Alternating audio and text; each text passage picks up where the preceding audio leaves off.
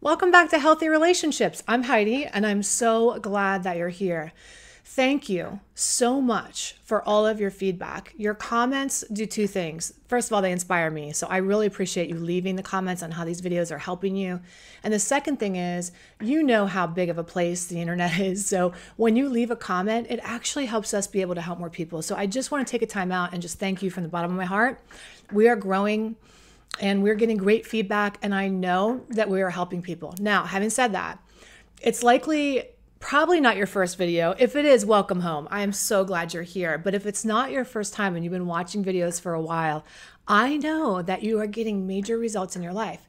And I still want to encourage you to go all the way and check out our signature program that we that I created to implement all of this information and have it all in one place and have access to me privately so that we can actually talk to each other. And that's my heart's desire, is to take you to the next level. All right, so consider uh, app applying for Life School. It stands for Love Yourself First Empowerment School, and that's where we do all of our recovery and I do all of my deep dive support. So you can go over to Love Coach Heidi dot com and fill out and request a complimentary consultation. Okay, so let's dive into it today. On this channel, you know, we do everything toxic relationship recovery, codependency, dysfunction. We are here for it. And today we're continuing on our conversation about codependent relationships. Now, I can't tell you how many times I've heard, well, hey, he's codependent. No, I'm not codependent, but he's, she is definitely codependent. She's got some codependency issues. Not me, not me, not her. And, and I, I laugh a little bit because the reality is, it takes two to make a thing go right. It takes two to make it out of sight. Rob Bass, okay. Uh, but codependent is co, and we are usually two sides of the same coin on opposite ends of the spectrum, and whoop, that is how we attract. Because like does attract like, but it seem, it's seemingly opposite. And let me explain what I mean. So two people, two codependency types that hook up all the time as a match made in hell is a withholder and a clinger. So I'm going to get into these two patterns today and talk about how it shows up and why they hook up and how it happens and how the insanity looks so that you can have awareness, because insight is the very first step. What we want to do is put that awareness in motion and help you make some massive changes in your life so that you can have, I just ate blueberries, the love and relationships that you really, truly deserve. Drama-free relationships. Hello, hallelujah, drama-free, right? Where you can be yourself and be loved for exactly who you are, and you don't want to change anything or change anybody else. Consistency. You're not confused all the time or full of resentment or overwhelm or pain or anything else, all right?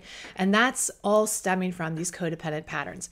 Like I said, I'm going to talk about the withholder and the clinger today. Now, I've come up with eight different attachment personality patterns, I call them. Uh, I've invented this name, it's Attachment Personality Patterns, and I've done it as a result of the almost decade worth of research that I did working inside of a treatment center where people were healing from codependence. And so I kept seeing these patterns emerge and kind of ran with it. And so you can download a copy of my free book, Attachment Personality Patterns, for now over at Love Coach Heidi dot com. If it's not there anymore, you're watching this a little later on, and it's at Barnes and Noble, honey, because I'm going to speak that into the universe. All right. It's at Barnes and Noble, and there'll be a book signing somewhere soon. And the people said, amen. Okay. So let's get into these two patterns. Now, withholders are people that actually are very misunderstood, because withholders are very sensitive people.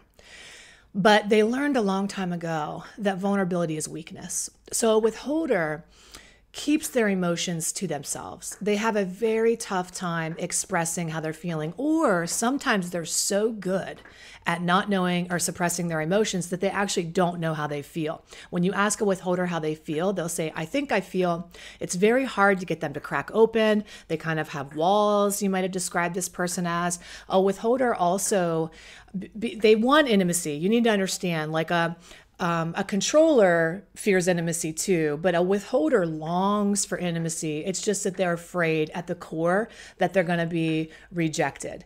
And so they, they want people in their lives, so they bring them in, but then they kind of keep them at an arm's distance. It's like, come here, but not too close. And so if you're in a relationship with a withholder and you start to get really close to them, uh, they will do things to have what I call distancing techniques, which is they will invite an argument with you to restore the balance, right? Because their worst fear is getting too close to you, so that they actually love too much and they will lose you. So the worst thing with, for a withholder is like loving you more than you love them, right? So that would be a nightmare to a withholder. So they restrict their emotions, restrict their feelings. They can be very sexually active and intimate that way, but they'll settle for sex when they really want is deep intimacy and love.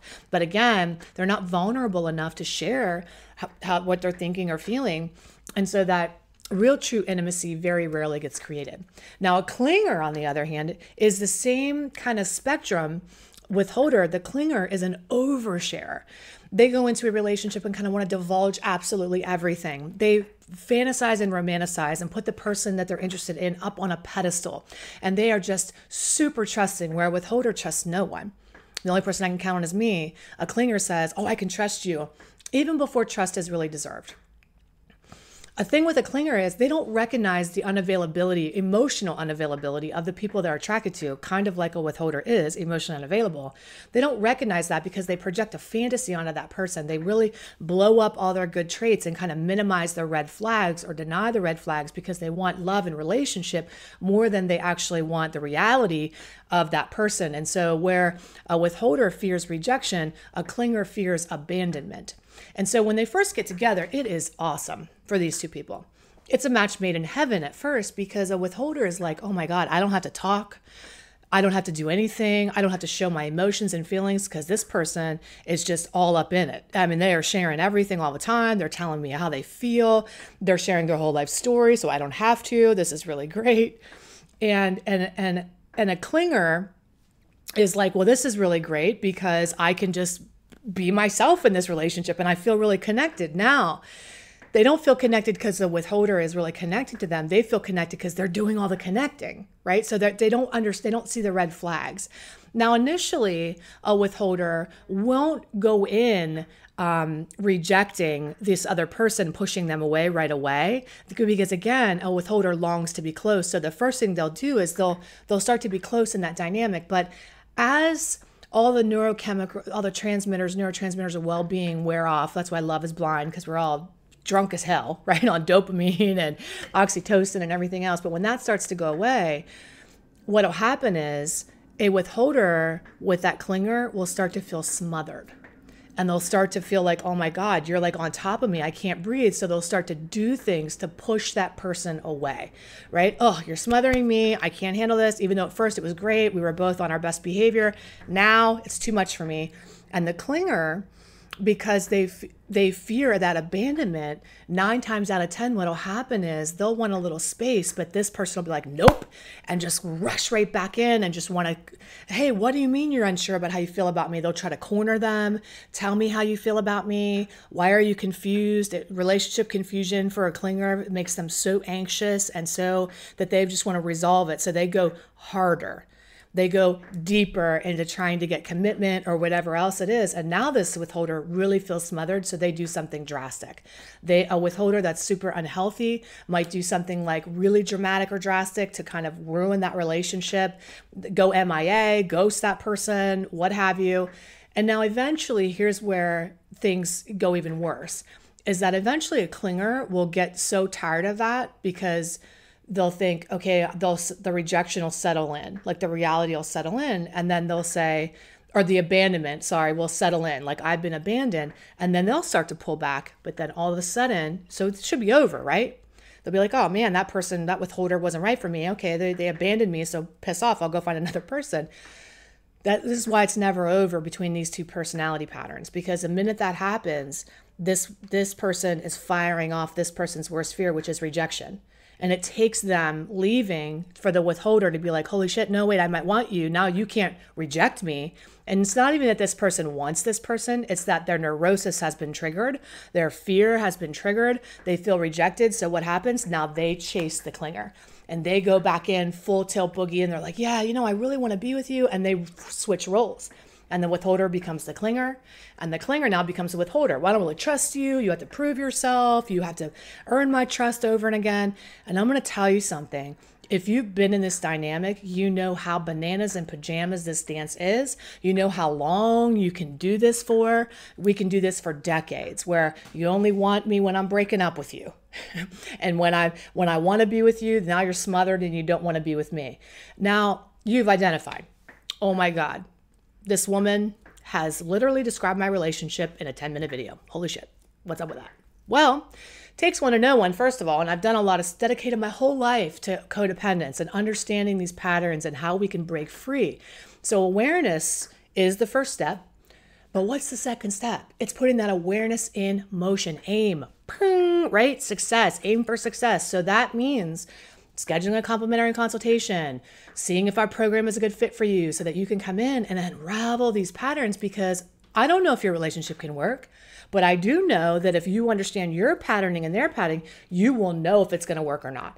You will know. You will finally answer that question, can this be fixed or saved? Should I stay or should I go? Once and for all, and get off the fence. You'll finally stop, if you're a clinger, feeling constantly abandoned by people when you put your heart and soul and people leave you. And as a withholder, you'll you'll you'll finally stop feeling so misunderstood and learn how to receive and let intimacy in and not have it be such a scary thing.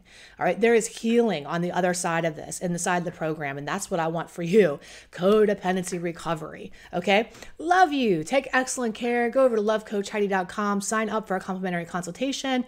And as always, like I said at the beginning of this video, your comments mean the world to me. They are life. Okay. It just, I love hearing from you. It, I'm so grateful that you take the time to tell me how these videos are helping you, because that helps me. It gives me energy. It gives me fuel to keep coming back in. All right. Take excellent care. I'll see you really soon. All right. Bye-bye.